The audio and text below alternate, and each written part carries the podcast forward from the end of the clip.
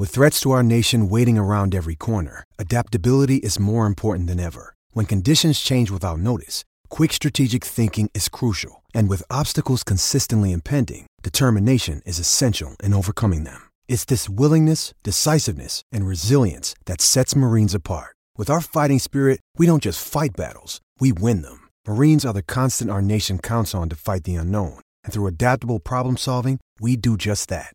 Learn more at marines dot com. All right, we are here and we are ready to talk furiously about Marquette basketball. Furiously? We're not Fur- mad. We're not mad, though. I can, I like, can, be, I, I meant, can be mad if you want me to be mad. I can just, like, rile myself up. I meant furiously, like, vigorously there instead of, like, angrily. We can do both if you want. Can we be both? Wow, why is there four basketball games tonight? Sorry, that's it's awful. I've been KenPom, and as I do scheduling a stupid podcast, and it there are four games, and it's ooh Minnesota, Iowa, love it. Love to watch some big Luka Garza go to work.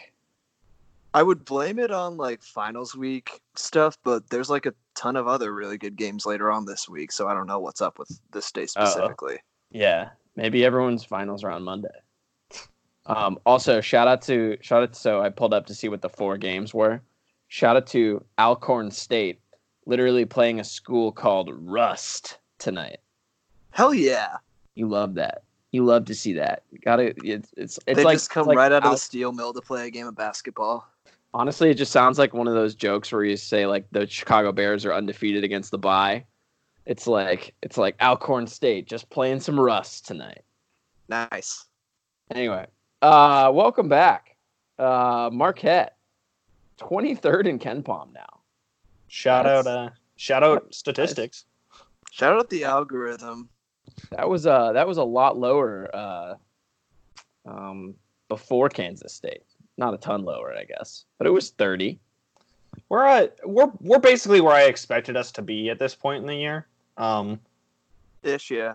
Yeah, I you know obviously the high you want to be higher and stuff like this because it's a much better objective measure than you know the simple points per game or, um, you know, win loss is better than this I suppose, but um, this really shows why you're winning or losing, and so uh, you know I I have nothing to complain about besides my continued complaints about how Wisconsin seemed to have the greatest game they'll ever play against us this year. But yeah, I've cried myself to sleep three times in the last week because of that. I and do I'd love say, that. Do love that they beat Indiana by twenty though.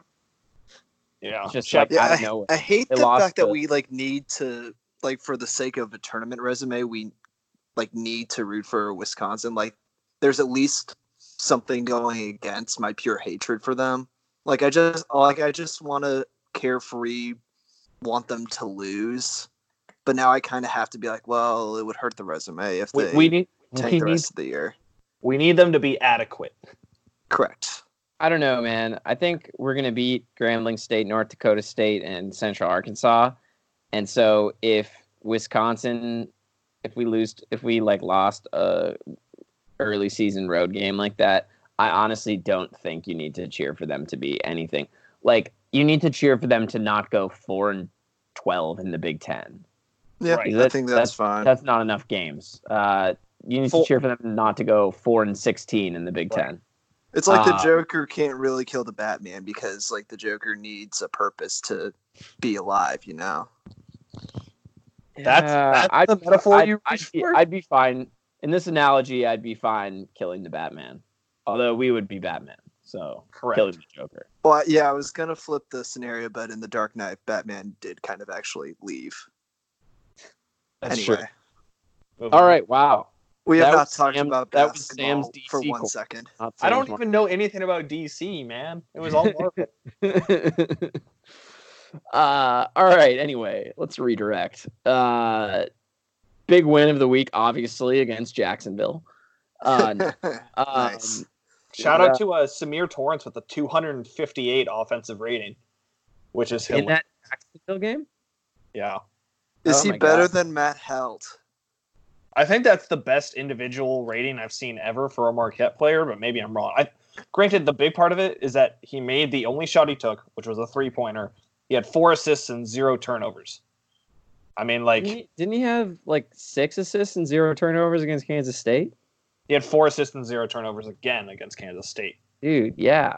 What a what a week for okay, Sim- you know Saimir. What? Let's, Saimir, let, I should let's, start with, let's start with hashtag start Sai. Let's, let's start there, since that was... Probably, I mean, okay, Jamal Cain was the real revelation of the Kansas State game, but uh, I wouldn't say it's Saimir much of a revelation Torrance. Because we do we at least had a little bit of a known quantity for Jamal Cain. Saimir Torrance just kind of appeared like it was a little okay. bit of a revelation. That's fair. Let's start there then. Saimir Torrance had played seventeen minutes in a meaningless game against Loyola that uh, Marquette won in the first five minutes. Um, then had played a total of sixteen minutes in the next one, two, three, four, five, six Marquette games. That included through the game at uh, through all the games in Orlando, and he basically only played in garbage time situations, with the exception of the Robert Morris game, where like basically Marcus deliberately played twenty minutes. Um, so Saimir Torrance had not played any meaningful minutes at all. Um, he plays thirty minutes across the two games this week. Really gets the first definition of what I would call meaningful minutes um, in the first half of the Kansas State game. Um, and I think there's a conversation to be had. It doesn't need to be had yet in any sort of serious way, that there is the potential for later this season for Saimir to be a better option at point guard uh, than Kobe McEwen.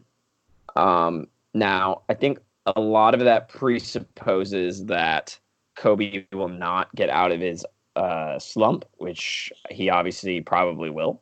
Um, But I think that the the larger point surrounds Saimir's ability to take better care of the ball, distribute better, um, and offer more of a defensive, um, a, a better defensive option than Kobe has showed in a much larger sample size so far this season. Am I am I missing anything? Um, in my assessment, and why uh, this is, Paint just had a good thread about it. This is kind of the, the next sort of Marquette Twitter um, undercurrent is, let's play Saimir Torrance more at Kobe McEwen's expense.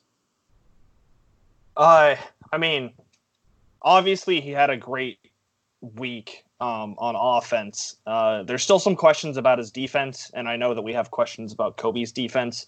But over the two games, uh, Saimir had, uh, just doing a quick glance here, I guess he had zero personal fouls against Kansas State, so that's really nice. But he did have four against Jacksonville, and I think even yeah. at Kansas, even though he didn't have a foul against Kansas State, um, there were definitely times where his defense was wanting. Um, and he doesn't really have, I mean, obviously Kobe's been in this multi-game long funk at this point.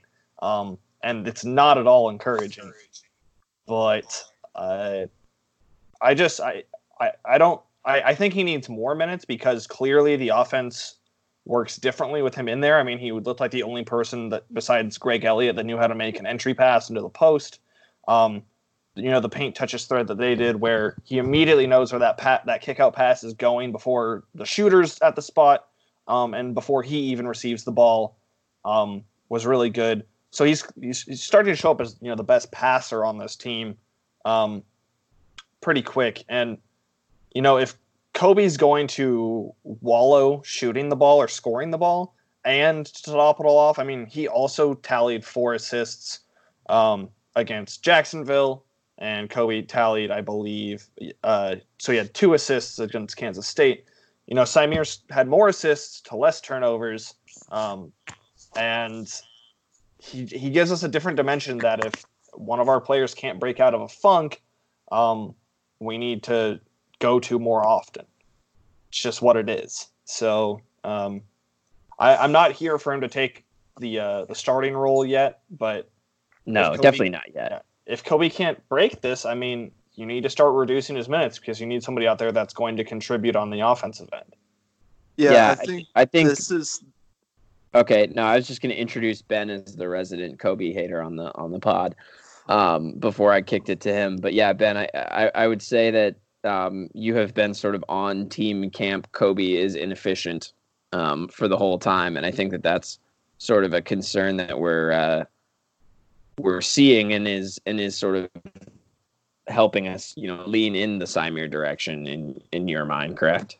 I've ac- actually, I'd probably say that over the course of the year, even including this slump, I'm probably higher on Kobe than I was to start the year because I did see what he can provide to this team. I didn't think that that would necessarily be something that he could do going into the year. So I do think that Kobe's going to get out of this funk in a similar way that, you know, Sakari and him, we said bench him at the beginning of the year, and here he is having a much better stretch. Um, But I do think that this is probably the best game, both for Kobe to get out of his funk because, again, these are going to be cakewalk opponents. He's going to be playing relatively stress-free minutes at the beginning.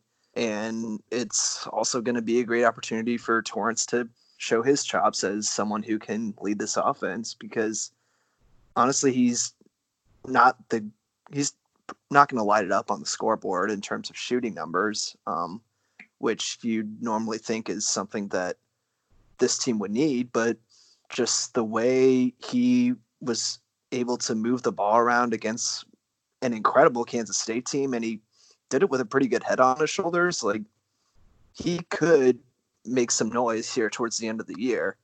And this is more in the realm of a fun, cute observations department, but uh, his second highest uh, similarity score on KenPom is our friend John Dawson from twenty fourteen. Just uh, on a general side, I, I was noticing while I was on uh, that we are we have officially re-entered uh, similarity score season. Yes, it's it's a great time of year. Um, I they they seem super rough right now. Um, yeah. But also, Marcus has a Jimmer one already, which is my favorite thing. Um, Honestly, that's the, that should be the goal for him every year. Just get a Jimmer KenPom comp. Yep. Yeah. Don't don't worry I mean, about this. Is kind of the last year that it can happen. So, but still. Yeah. True. Well, I mean, hey, you never know. No, I guess he doesn't want N- N B A Jimmer comps. Correct. Um. Uh. Unless unless he's talking his uh, Shanghai Sharks numbers.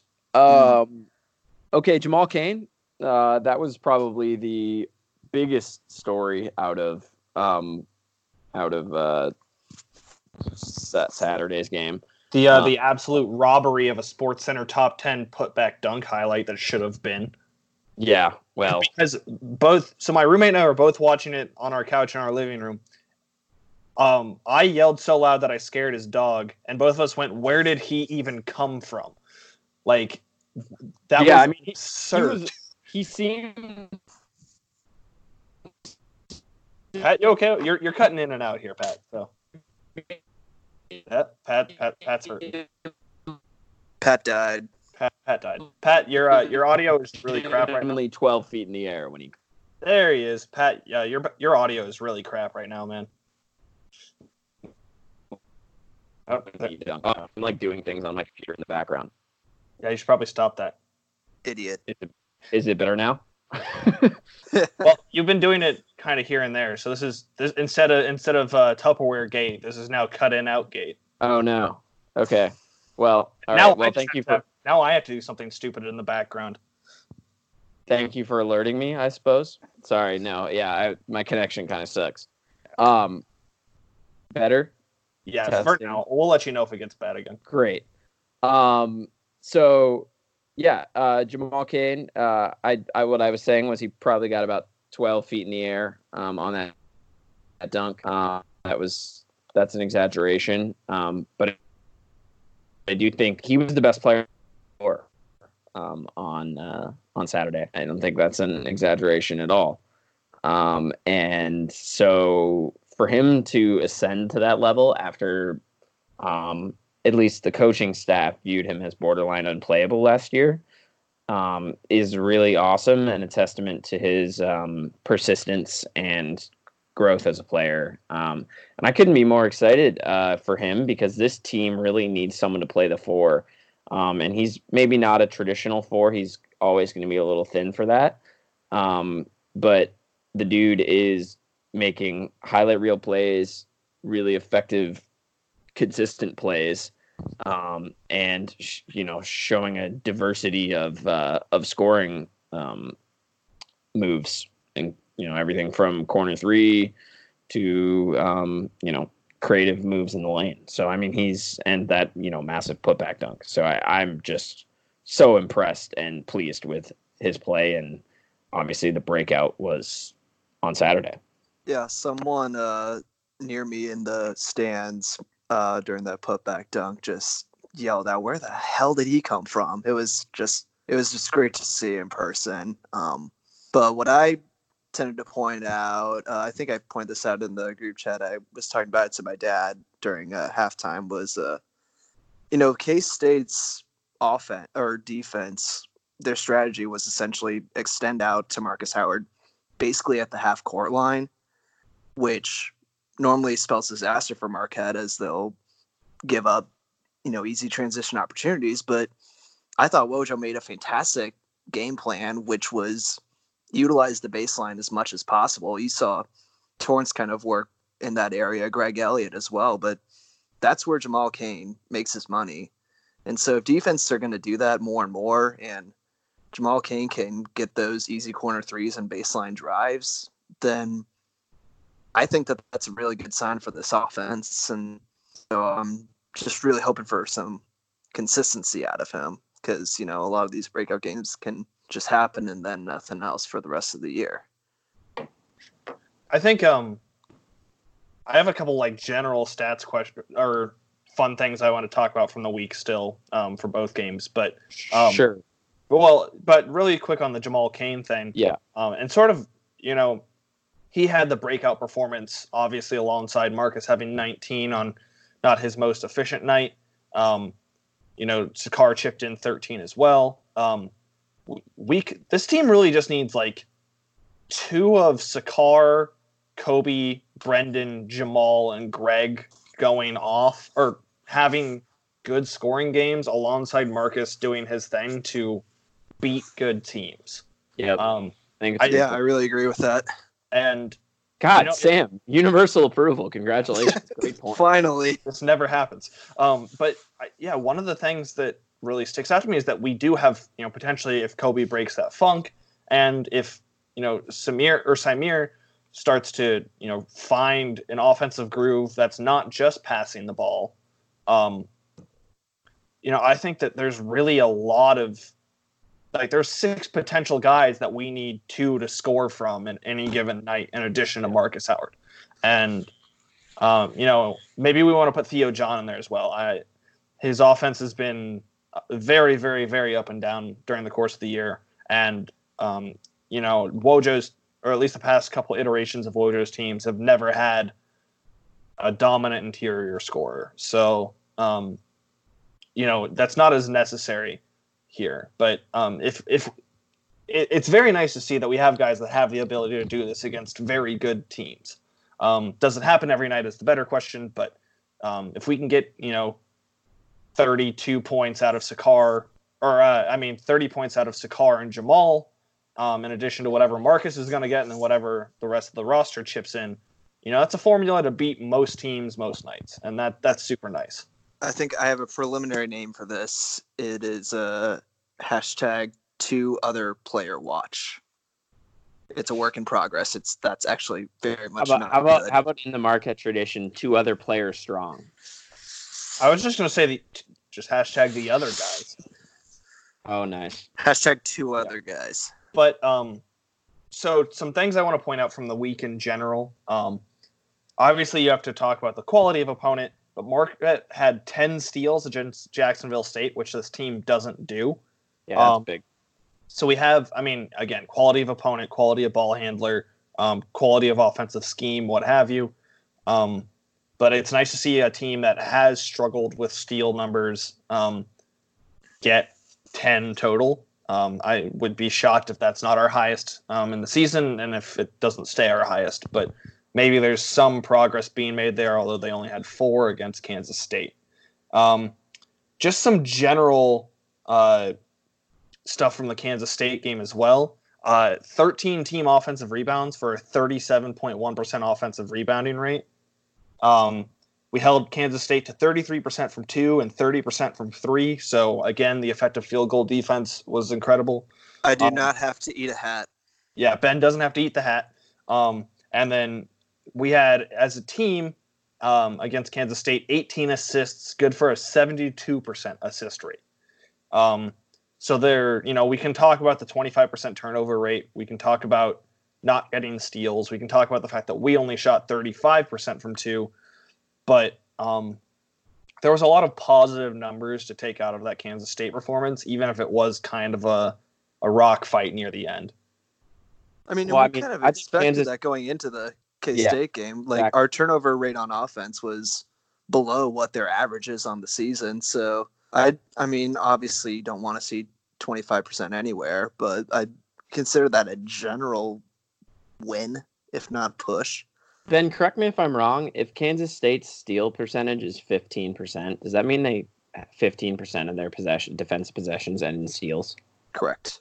It's that's insane. Gross, man. Yeah, that's number one in the country, folks. Yeah. Um, yeah. So this was always going to be a rock fight. Um, and one of these, one of the good teams in the Big twelve that goes to the Octagon of Doom this year is going to get rock fought into a loss. Um, and testament to Marquette that it's not them. Um, I guarantee it's going to be Baylor. Guarantee it.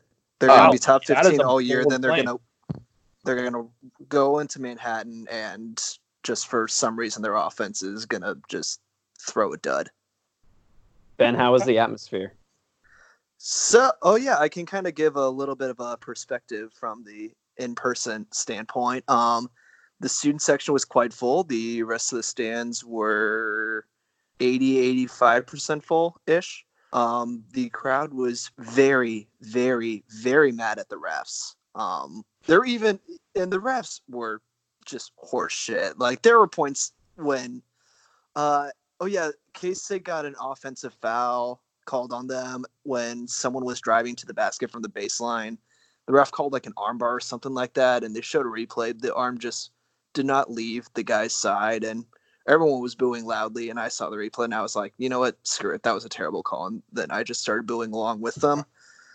Um, yeah, the, it was kind of a recurring theme across Marquette Twitter as well. I, you know, both Alan Bukowski and I made comments about along lines of, you know, we'll take some of the calls we were getting, but there was just a lot of bad calls both ways. Um, that yeah. that officiating crew was terrible. Yeah, and and.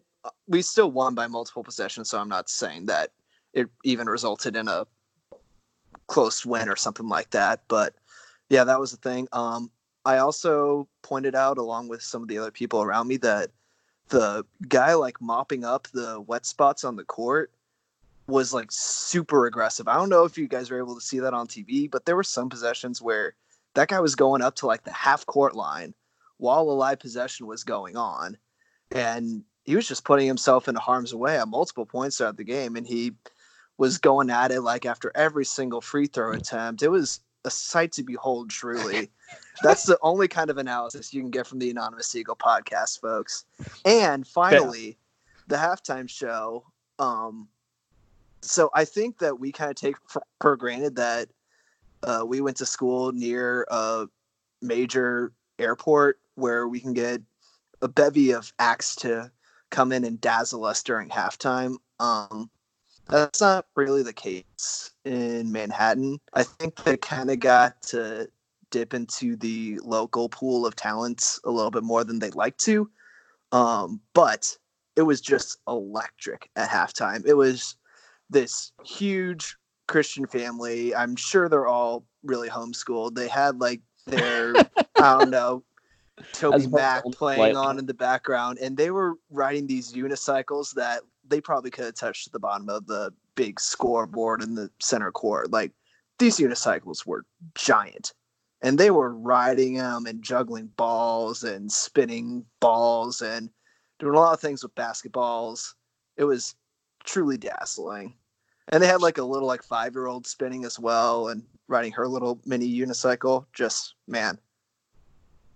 I mean, that's that's enthralling stuff. Can't beat fun at the old ballpark.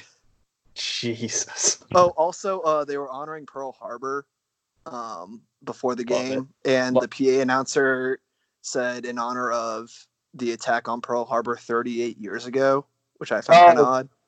That's uh, that's not correct. Yeah, it, it did not happen. It did not happen in nineteen eighty-one. Only about, only about, only off by about sixty-five percent. Oh boy! So, uh, so I don't know if you guys expected me to give like these. Oh, also one more thing. Um, at the beginning of the second half, on K-State's first offensive possession, you could see Kobe McEwen at halftime, like clapping his hands and looking right at Wojo, who you couldn't see it on T V probably, but Wojo was also clapping his hands. So Kobe and Wojo were just looking at each other, clapping their hands at each other. I don't, I don't know what that means. Maybe it's like Love some it. coded language. Maybe it was Morse code that I just couldn't really understand. Yeah, where, they were like, clapping out. They were clapping out Morse code, obviously. I, I, I that's actually what I'm going to go with. But uh, the crowd was relatively silent during that time. Like people were still getting back from concessions, stuff like that. So it was just kind of odd to see like a game going on and two people clapping at each other with such intensity. So do we have? Any, I don't know. I don't know. Do I don't know any... if you.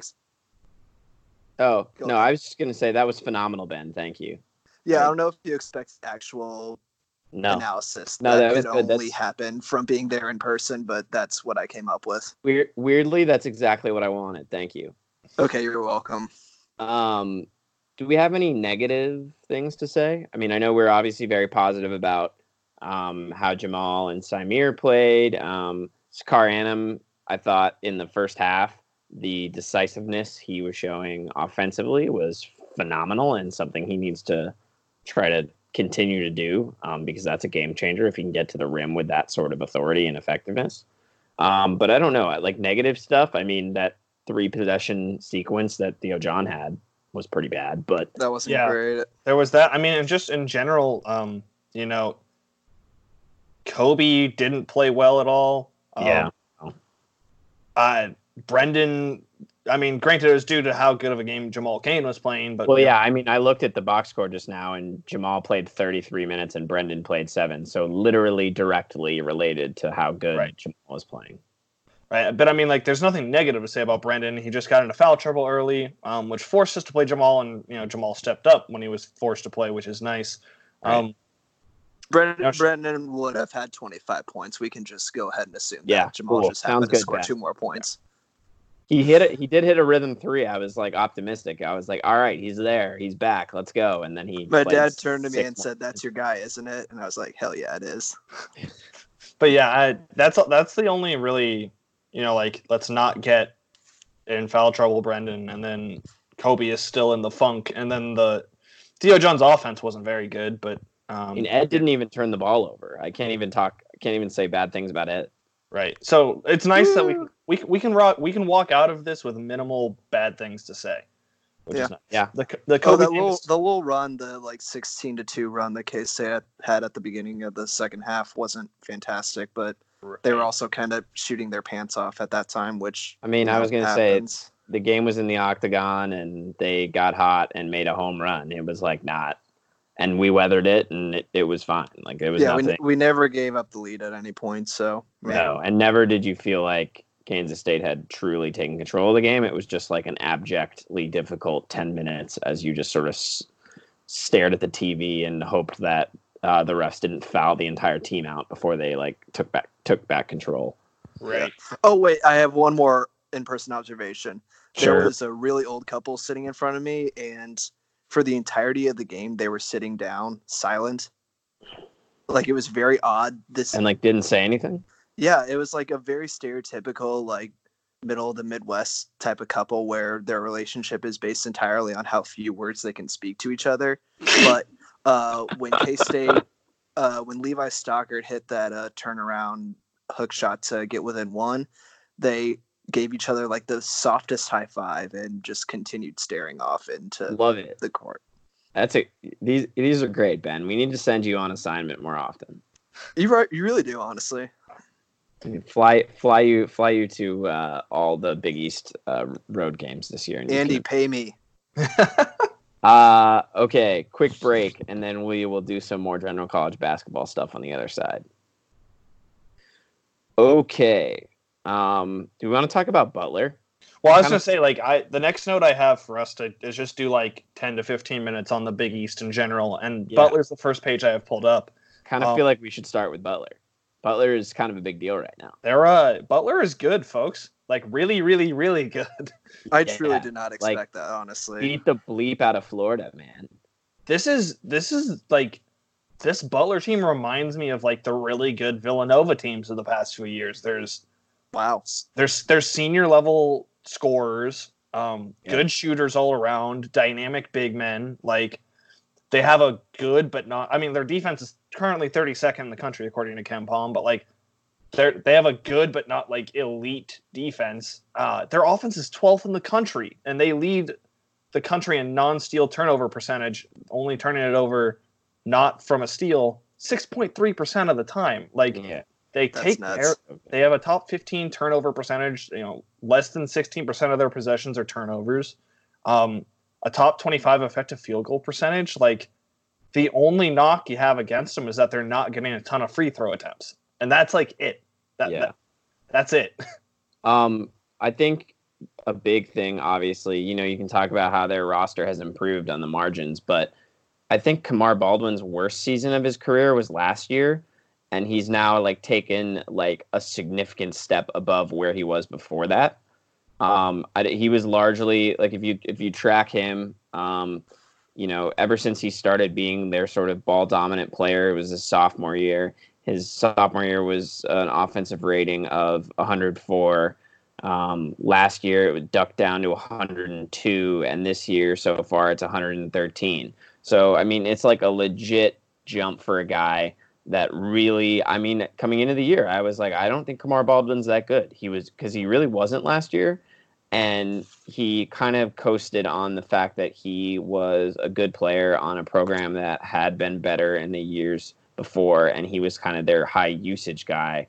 And so just kind of in general, it was like, oh yeah, Kamar Baldwin, of course, like he should be on every Big East team. And it's like, well, I don't think so, but like, he's a legit dude this year. I mean, he's ninth in the KenPom player of the year um, standings, which to be on that, you have to be having an insanely good season or an insanely efficient season.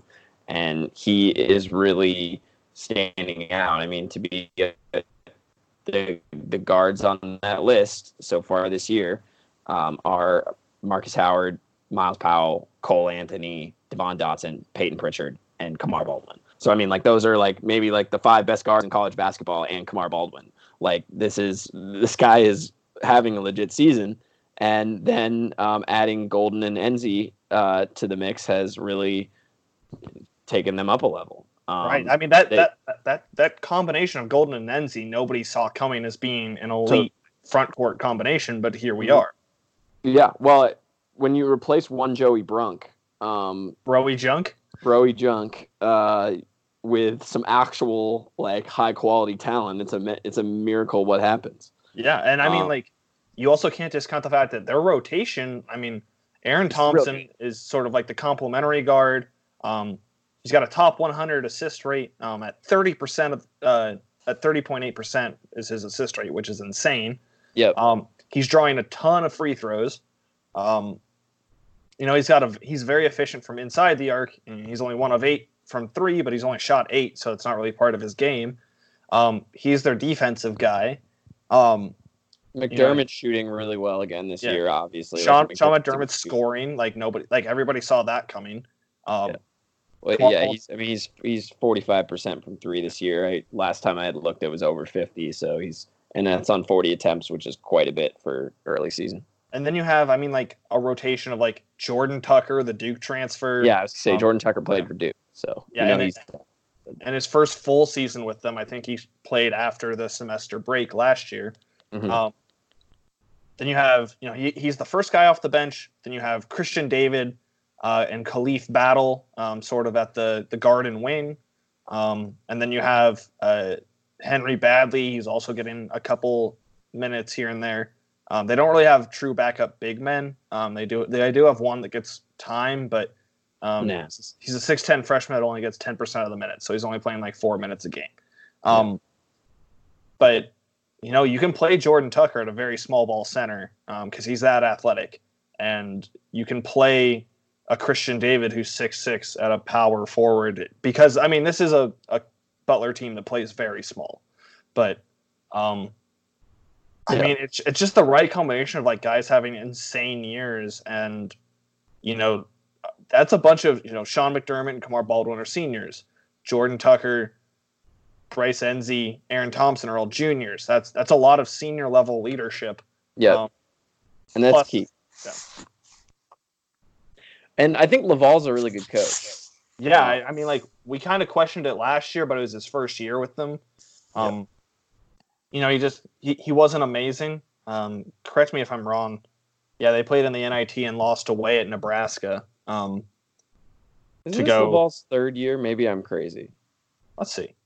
I think it, it is. is. It is his third year. His first, so his first year, he made the N C double A tournament um, as a ten seed. So right, but it was basically like what he inherited from Holtman. Well, yeah, well, it was, it was Kelan Martin, Kamar Baldwin, Paul George. That's right. Oh God, Kelan Martin. Don't even. I can't even think about Kelan Martin without that was yeah, that, out. That was a massive inheritance from Chris Holtman. So um, this Kelan is the first Martin team. The killer. This is the first time it's really been his team, um, and guys have stepped up. So. That's uh, I mean, Butler's picked what eighth in the conference ahead of DePaul and Saint John's. Yeah, um, yeah. You know that's that's insane, and I hope Butler keeps up to this run. That they might be the best team in the conference. I think they're the favorite. I mean, I know you can say like never don't pick Villanova because Villanova will always win the conference, but I think Butler is legit the favorite right now because I don't think anyone's super high on Villanova. Um, I agree. And I think Seton Hall is uh, extremely flawed dumpster fire waiting to happen that just lost their second best player. Right. Uh, with, nobody to, with, yeah, with nobody to step up in the meantime, really. Correct. And just now they'll just bounce Romaro Gill around in the paint and try to figure that out. And I don't like that at all for them. Um, so and, and I don't. And they're poorly coached. It's worth, very worth noting that uh, in the time frame that Sandro will be out with his injury, Marquette will be playing on the road against Seton Hall, which yep. it, it it does kind of create the scenario, like if they lose, then the committee can be like, oh, they lost this team that didn't have one of their starters on. But oh, but I think Seton it, Hall it, will it, still it, be respected. Yeah, yeah, and I, I they're think still I ranked right now. Ultimately, they are. They, lo- um, they lost, but it right, definitely to Iowa State. Yeah, they did. Yeah, yeah. they did. But it increases Marquette's odds more than the risk of that narrative happening, sure. if that makes sense. Can yeah. we... Again, I think every Marquette-Seton Hall game from now until the end of time will just be an absolute fistfight. For, yeah, I hope so. With absolutely no considerations for how good either team is outside of that game. But anyway, continue. I think one Can thing I... I want to make a note of before I Ben, I don't know if you want to go away from Seton Hall or stay on Seton Hall. I, I was gonna go away from Seton Hall okay. so I can let you finish. So just, just really quick, so they lose Sandro, who is their second best player. Um, their best win so far is Iowa State on a neutral, and then they turned around and yeah, they lost in Hilton to Iowa State after losing Sandro. But then their next best win is a one oh two KenPom Saint Louis away. Like there's And then they have a Rutgers away this weekend, and next Thursday. What school? Rutgers. Oh, yeah. Um, Sorry, so, thank you. I, I must have misheard. Right. Uh, and then they turn around and get Maryland um, at home next Ugh. Thursday. Like, those are going to be two brutal team like games. And KenPom, I, obviously, that can't take into account known injuries um, as of yet. Or, or known rack attacks. Right. That, this is like prime rack attack time too.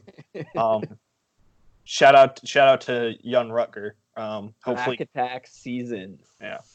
Uh, and then, I mean, I, especially without Sandro, I don't see a way that Seton Hall can beat Maryland. Um, you know, Maryland has been notoriously not consistent. Um, Shout out to Illinois. Yeah, no kidding. That was uh, that was heartbreaking as a as an adjacent Illini fan. Um, uh, brief thirty second uh, Sam's Illini corner. And it was it was bad, and I wanted to drink a lot because Illinois blew a huge lead and lost to Maryland. That's it. That that's the story. Um, would you would? I was trying to come up with an Underwood pun there, but I just couldn't do it. So anyway, continue. No, that's, but like, there's a chance that Seton Hall goes into like I think Seton Hall is going to lose to Maryland. Like, I mean, yeah. Hot take. Quote, quote I, I think that's I think that's a very very safe. At, so so at best, Seton Hall is going to go into the conference schedule, so they get Prairie View A and M. Um, so at best, they're going to go into the conference schedule eight and four. Um, and Yikes. that is a that is a huge undershot for a team that had or has Final Four hopes this year, or you know, a, a deep deep run this year they hope to do. Well, um, again, that was completely talent based and without factoring in the fact that they're extremely poorly coached. And well, there's th- and there's a there's a vocal group of people online that are trying to very much defend Kevin Willard as a great coach because mm. of like well, and so I want I, I disagree with them. I I think he's mediocre at best, but mm-hmm. like he's like the best thing he's done is get like a he he won the Big East tournament that one year, and that was what the heck and yeah the uh Isaiah Whitehead, Kadeem Carrington, Isaiah Whitehead, yes, yeah, like Desi Rodriguez, Angel Delgado, Ismael Sanogo year. Like he's put together a lot of talent, but he's never really shown us that he's been able to make a team really, really, really click yet. This was supposed to be the team that clicked, but it was more so just how talented they were, and not how good of a coach he was. You could maybe draw parallels to Wojo. Um, with being a great recruiter and maybe not the greatest in-game coach, but I'm not going to compare the two um, right now.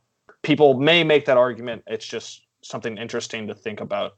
But let's go ahead to Ben's point, since we have a bunch of questions to get to, too. Yeah, we are kind of nearing the forty-five minute mark already, but I just want to quickly, quickly introduce. So normally, uh, when like for some of the things that I've rather boldly said, those things will normally go wrong, just as the nature of them being bold. Um, I take a lot of pride in, at least for the time being, being right that uh, DePaul isn't that good.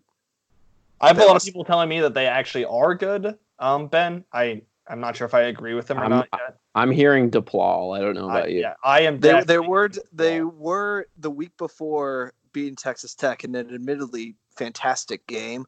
Um, but just the week before that, they were down by thirteen to Central Michigan. And then they followed up that huge Texas Tech win by just getting thwomped by Buffalo, and a very depleted Buffalo team at that, who does not have any of yeah. their starters from last year, nor or their, their coach. coach. yeah. No, I mean, uh, like, I just, yeah. all I want to do is reserve judgment on DePaul. Like, people were like, let's rank DePaul. Let's like, they're really good. They're going back to the tournament. And I'm like, are they? Like, let's let's let's let them get through like the best team they're going to play. So they beat Iowa away, which is that somehow happened. And Texas Tech is twenty-nine in KenPom right now, but will not be there come conference time. Um, and you know, I mean, they're playing seventeen. This is all KenPom ranking, so yell at me for being a stat boy. But seventeen Seton Hall, nineteen Villanova, thirteen Butler, twenty-three Marquette, twenty-seven Xavier. They have to play all of those teams at least twice. You know, that's the best teams they're going to see okay. all year, home and away. Like, I don't, I don't see how DePaul goes better than nine and nine in conference. And okay, prob- that's what I was going to ask. Like, what, what is DePaul's floor in the Big East? I would say their floor is six. No, I would say their floor is. Oh, you mean wins? Yeah.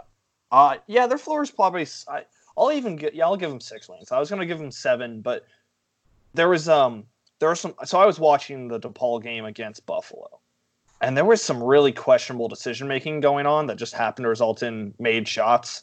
So like there was one, it was really close to the end of the game, and Jalen Coleman Lands was dribbling to the top of the key, didn't even get the two guys doubling him in the air, kind of stepped through it, got a really sort of bad foul call, and made a dumb bank in long two point jump shot. Like that's going to cost you more points than it's ever going to get you.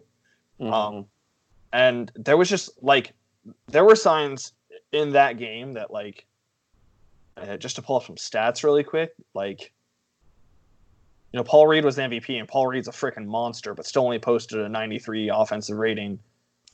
It's like shout out Raulpeed. Yeah, Ra- Raulpeed. Um, Ra- they shot. They, DePaul shot thirty-nine percent from the free throw line. Ooh, big yikes! DePaul allowed thirty-six percent, a thirty-six percent offensive rebounding rate to a very not good Buffalo team. DePaul turned it over eighteen times. Um, like there was. You know, there's a lot of good in the DePaul defense. They got eleven blocks and eleven steals, which is insane. They only had eleven assists. Um, they only pulled down ten of their own offensive rebounds. That free throw number is gross. I mean, and they averaged zero point eight five points per possession. Like, mm. you can't do that against Buffalo and then have uh, high expectations. I'm sorry. It's just not how that works. So oh, also, um, I also forgot about uh, their game against Fairleigh Dickinson, in which they won it by eleven, but the average margin of victory throughout that game was one. That's right. Bad. So, I just they, like they've had they've had some stinkers. Like, so I have a buddy of mine that is a DePaul alumnus, and why? It, it, it, the, yeah. Twitter is a weird place. Friends man. Don't let friends have friends that went to DePaul. Twitter's a weird place, man. But um. We were talking about it afterwards, and he asked me, like, okay, if you had to, like, take a wild guess, does DePaul make the tournament or not? I think the only realistic way I can see DePaul doing that is in the first four. Like, yeah, this is a team that screams out, like, first four to me, which is fine. That's still technically making the tournament, and that's something DePaul hasn't done, God, what, sixteen years? Something like that? Was it two thousand three or two thousand five? I'm, I'm blanking. But, um... you know, and it's not even a team that's made the N I T super recently. So if they can make a first four and maybe steal a game against, you know, a, a like Saint Arizona Bonaventure, State or yeah, something. Arizona State or a Saint Bonaventure or like a like an on the cusp A C C team, like maybe I don't know uh, Virginia Tech. You know, like you know, that that would be a pretty good year. But I don't I, see. I think the point is they don't absolutely suck for a change. Right. This is but and they aren't good necessarily either. And this is a DePaul team I'm going to worry about because they play a game that is designed to annoy the living bejesus out of Marquette. I mean, they have a top ten steal rate. They have a top they have their second in uh, block percentage. Um, they don't really they defend both the three and the two well. Um, they have a top twenty effective field goal percentage. I mean, that's a good defense they have. Their offense, hit or miss, but that's a really good defense they have. And Paul Reed is a monster. I'll give him that. Mm-hmm. So uh, that's a that's a game that's going to scare me a lot more. Like, don't lose to DePaul is going to be a lot scarier of a proposition this year. I, w- I would agree. Um, team I find interesting in the Big East right now um, is the literal Ewing theory going wow. on at Georgetown right now. Yeah. Um, with I honestly on, don't have a whole lot to say. Just wanted to make that Ewing theory joke because it literally is Ewing theory. Um, yeah, it's, it, was, it was a good joke, Pat. James Akinjo gone. Probably, besides Omer Yurtseven, was their best player. Um, and they have two top one hundred KenPom road wins um, in the time since that happened, which yeah, is it's just wild. Yeah, it's shout weird. Um, well, no, Max not shout out to them. Oh, yeah, yeah, you're right, you're right. I mean, never, a, never I shout out. The gun a little bit on that. Never shout out Georgetown. Also, especially don't shout out Georgetown now. Correct. Um, but thank Mac you McClung for has, the correction. Mac, yeah, thank you, Ben. Mac McClung has uh, fifty-two points in two games. So Mac McClung, um, it's Mac McClung season uh, in Washington D C, and there's not a thing we can do about it except hopefully maybe put a bigger guard. Or uh, bigger on-ball defender on him. Mac, Mac, I quote me on this that Mac McClung, like down the stretch, will cost Georgetown more games than he wins them. Oh, I think um, so. I mean, he's yeah. violently he's, out of control most of the time. Yeah, he's ridiculously out of control, and he has like he thinks he has a Marcus Howard level green light without being anywhere close to the shooter or scorer that Marcus Howard is. So that's fun. He's got that O rating up, up in the up in the one twelves though. That's pretty solid for a guy. Yeah, I mean, like he's been as canon as him. he's he's the only guard they have right now. I mean, like Javon Blair um, had a really good game against against S M U. Um, and then they have Terrell Allen is someone Terrell, that I've never heard of. He's a grad transfer from yeah. New Mexico State. U C F. Wait, no, never mind. Oh, yeah, you're right. Yeah. I'm thinking he was on that team that. Well, I cheated. I clicked on KenPom's his KenPom page. So, but your, I mean, your, your guess was as good as my guess would have been. Georgetown only really has one ugly loss. Um, I mean, they got blown out by Penn State with Akenjo and LeBlanc available at home. Yeah, that one was that. bad. Although Penn State is twenty-four in KenPom for some reason, that doesn't make sense. They have nah. uh, it's the Lamar Stevens effect, isn't it? Yep, it's the Lamar Stevens effect. Um, but moving on, uh, they they lost uh, in Madison Square Garden to Duke by only eight, which you know th- there was times so they were making runs, but then they followed that up with a loss to, granted, a top one hundred team um, in U N C Greensboro at home. Yeah. Um, so basically, what you're telling me is, regardless of whether they lost two of their starters um, a week ago, Marquette is still going to split with them. Uh, I think Marquette will go two and zero against them. I don't want to like read down like, here's the full schedule. Um, I feel like even when they suck, we split with them. Yeah, I mean, like they'll be a sure, tough out. They'll be a they'll be a tough out in D C, but um, I still think I will be at out. that game. Look at hey. you. Yeah. Um. I got By the way, uh, I was gonna say, um, I it, I was thinking of Terrell Brown from New Mexico State, and I yeah. got Terrell on. I, I just wanted to make sure that I'm not a complete idiot before. Not we Terrell Brown from Seattle University. Incorrect. Uh, so I want to go questions. Terrell Brown and Seattle. Let's do que- let's do questions, but let it be known. I, I've made it known multiple times on podcasts prior, but I'm definitely like friendship with Providence ended. Providence is very, very, very bad this year. May um, they rest in peace. Fr- okay. Fr- fr- fr- friendship with Providence ended. Friendship with Xavier. Hello. Um, yeah, I agree.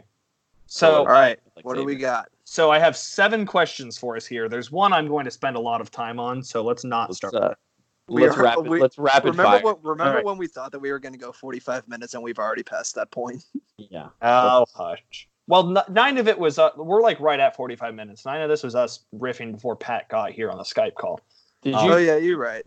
Did you get um? Did you get questions? I didn't even see you. Yeah, too. I have se- I have seven questions. Okay, uh, rapid fire. So rapid fire before the last one. Um, okay. So the cutest player on the team from Darian G thirty. Um, who's uh, the best? Who's the best looking dude on the team? Cutest, Marcus Howard. Yeah, one hundred percent agreement. Wait, uh, are we best looking? Cutest, is not the like, question. A, okay, yeah.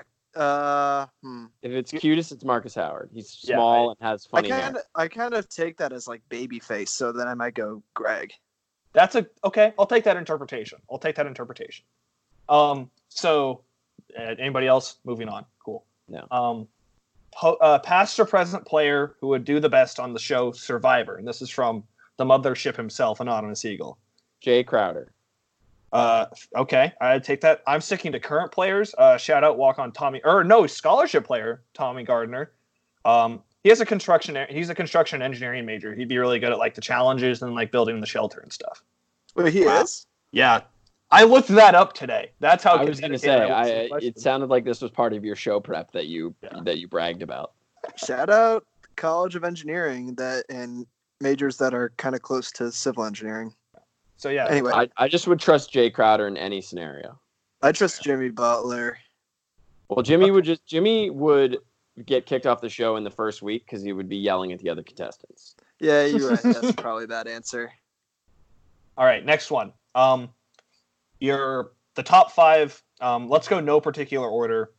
Who's going to finish top five in the Big East this year? And this comes from, uh, I wrote it down, Swaggy Mo thirty-three. A, like a top five bucket, just like a bucket of five. Yeah, just like who are the top five teams in the Big East this year? Um, Marquette, uh, Villanova, uh, oh, Butler, Xavier, and Seton Hall. That, those are mine exactly. Yeah, I think those I for- are right. I forget what Pat said. Like, I really wasn't paying that much attention because I was pulling up Uh, the teams that are in the Big East. If you say the same um, damn five, I'm going to be so they, mad. They probably are going to be. Um, Butler, Villanova, Marquette. Uh, let's go Creighton. Okay, now. And, uh, and UConn. Okay. Shut up. That's so right. Annoying. Okay, uh, moving on. Uh, so number four from Zach of Law Trades, uh, the best and worst jelly for P B and J's. Oh. Nope, nope. I'm, I'm, gra- that, that, I'm that a big is, grape guy. That is, that is less than Nick eleven. Zach of Law Trades is the next one. My bad. Um, yeah, I'm a strawberry jelly fan, so that's yeah, the best. Me too. Um, but the worst is definitely the orange. Yeah, I was gonna oh, say yeah. apricot. Oh, yeah, yeah that. Kinda, anything yeah. that's everything that doesn't have like a purple or red tinge to it, I, like, I just even, don't trust it. I wasn't even considering that because that's so yeah. So oh, yes, under, underrated answer. Is cherry. Shout, shout cherry out! Like, I'll say I like apricot, but not on P B and J's. That's true. Well, I don't. What is it good for then? General, but like, uh, just yeah. like on normal toast, like without peanut butter or yeah, like baked. Oh, okay, I feel you. Yeah, good point. Um, so Zach of Law Trades did ask. Um, we have to rank the bars on campus, um, and he gave us the list of the bars he considers to be on campus. Yeah, that'd be curious because I only considered two: Caffrey's, Murphy's, Jim's Timeout, the Harp and Sham, and Conway's. Jim's Timeout is dead. I don't know what Connolly's is. Should I know what Connolly's Con- is? Conway's. Conway's. It's the one across from Harp and Sham. Oh, I never went there. Um, I went to Harp and Sham once, and it was kind of sad. Yeah, I, I think I went, went there once, too. Sam, who notably works at a law firm now, went in there underage all the time. Um, nice. So I have I have one A and one B, Cafs and Murphs. Um, duh. Uh, you guys can debate the finer points of which one you like better. I, I hate Murphs. I... I really I, didn't enjoy it. I spent a lot of time at both because I worked at both. I was a bartender at both for multiple uh, years. I feel bad for your eardrums working at Murphy's. My God. It was, a, it was a fun time, and knowing the staff made it a lot more fun. Being on staff, even more fun than that. So, um, uh, Cafs, Cafs for me, Murphs, whatever. The other three can fall into a ditch. Fine. Do ca- I? Cap, Cafs for me is uh, Cass's problem at number one. Yep. So I have I have in no particular well I have Cafs and Murphs one A and one B, then I have Harp and Sham. Um, I went to Conway's once, never went back, and I've never been to Jim's Timeout and never plan on going. I know people that went to J T O's. I don't think I ever went to J T O's. I went yeah. to J T O's um, and, once, and it's and it I don't think it exists anymore. Really? I think it's Probably. I think it's been I think it's been put out of business or something. Yeah, um, it's. It was a disaster, though, and shouldn't have even existed. So right. Uh, so next rapid fire question. Um, yeah. So but the last two come from Charlie Weber forty-five, who has asked us questions before. So shout out to him. Um, yep. Who has been, without looking, who do you think has been the worst free throw shooter since Jace Johnson? At so like Jace Johnson is currently probably the worst free throw shooter free throw shooter Marquette has. Who yeah. was the worst? Who do you think was like the worst? Um. I have my money on Chris Otule. Like statistically? Yeah, I don't know. He said without looking. So okay. It's, what? But is he like? A, is he asking us to guess who the statistical worst is, or just evaluate based on like qualitative measures? I think I think you can take it however you want. Um, um I think statistically, Otule or, or Otule would probably be the worst. I would say I, just just all things considered, Derek Wilson. Ooh, that's a good one too. Because he should. Because. It would be even more painful because he would be the guy that would have the ball late in the game because he was the best ball handler on, on his senior year team, which was also my senior year team. And he uh, would be fouled late in games and was about a fifty-something percent free throw shooter. So what about Dwight Burke? Remember him? Was was Burke really that bad? I only know about him uh, through the through T B T, which will make me seem like a youngin, but was it, is he even on the T B T team? I, I just kind of like remember. Yeah. I don't know how I remember him actually. Like I can't even guess, but I feel like I have a vivid memory of him just like clanking one. That mm. I don't know. That's my guess. That's probably not like a bad idea. Um, I'm trying to look through old stats yeah, right yeah, now. Yeah, yeah. Now I'm looking him up. He was like kind of like early or. Late aughts, early tens. I don't know how that's pronounced decades. So his senior year, he shot fifty-two percent from the free throw line on sixty-seven attempts. So not Hell yeah. bad. Not good. Um, Derek, Derek's senior year, he was a forty-seven percent free throw shooter. Oh, no. Oh, Derek. I won the game, boys. Derek. thirty-four of seventy-two from the free throw. Hardly knew ye. Uh, all right. So the last question also comes from Charlie, like I said. Um, and the question he asked was um, sort of a two-parter. Um, not what is causing our turnovers. I think we can sort of identify that at times. Um, but what's the main issue that's being caused by us turning the ball over? For example, uh, yeah. opposition fast break points, wasted chances, poor flow for the offense. He does ask him to change enough to limit this issue. Um, I want to start with that second part. I think this team can change enough to limit this issue, but I have a really drawn out answer if you want to let me go really quick. Well, I don't I don't think they will change is just okay. my thought, is because I think they're going to keep hammering the pick and rolls to get the ball ta- ball handlers trapped in the paint. That's causing a lot of the turnovers. So I don't think they're going to adjust out of that because that's a heavy staple of Wojo. But I would be curious to hear your response. So, um, just I told Ben sort of part of this um, before you joined the call. But the, the thing I want to bring up here is that uh, our turnovers, while, yeah, they are clearly, you know, allowing for opposing opposition fast break points. And they are, you know, we're lighting one in four possessions on fire um, and saying we don't care about this possession. We're going to get nothing from it. Um, and that does lead to poor offensive flow at times for the offense. I think all of those are very good points. But I think the point I want to make about it is that it minimizes our strengths on both ends of the floor. Yeah. Where when we when we aren't turning the ball over, we're a very good and efficient offensive team in the half court. We're not really a heavy transition team. Um, we don't rely on transition. We work very well in the half court.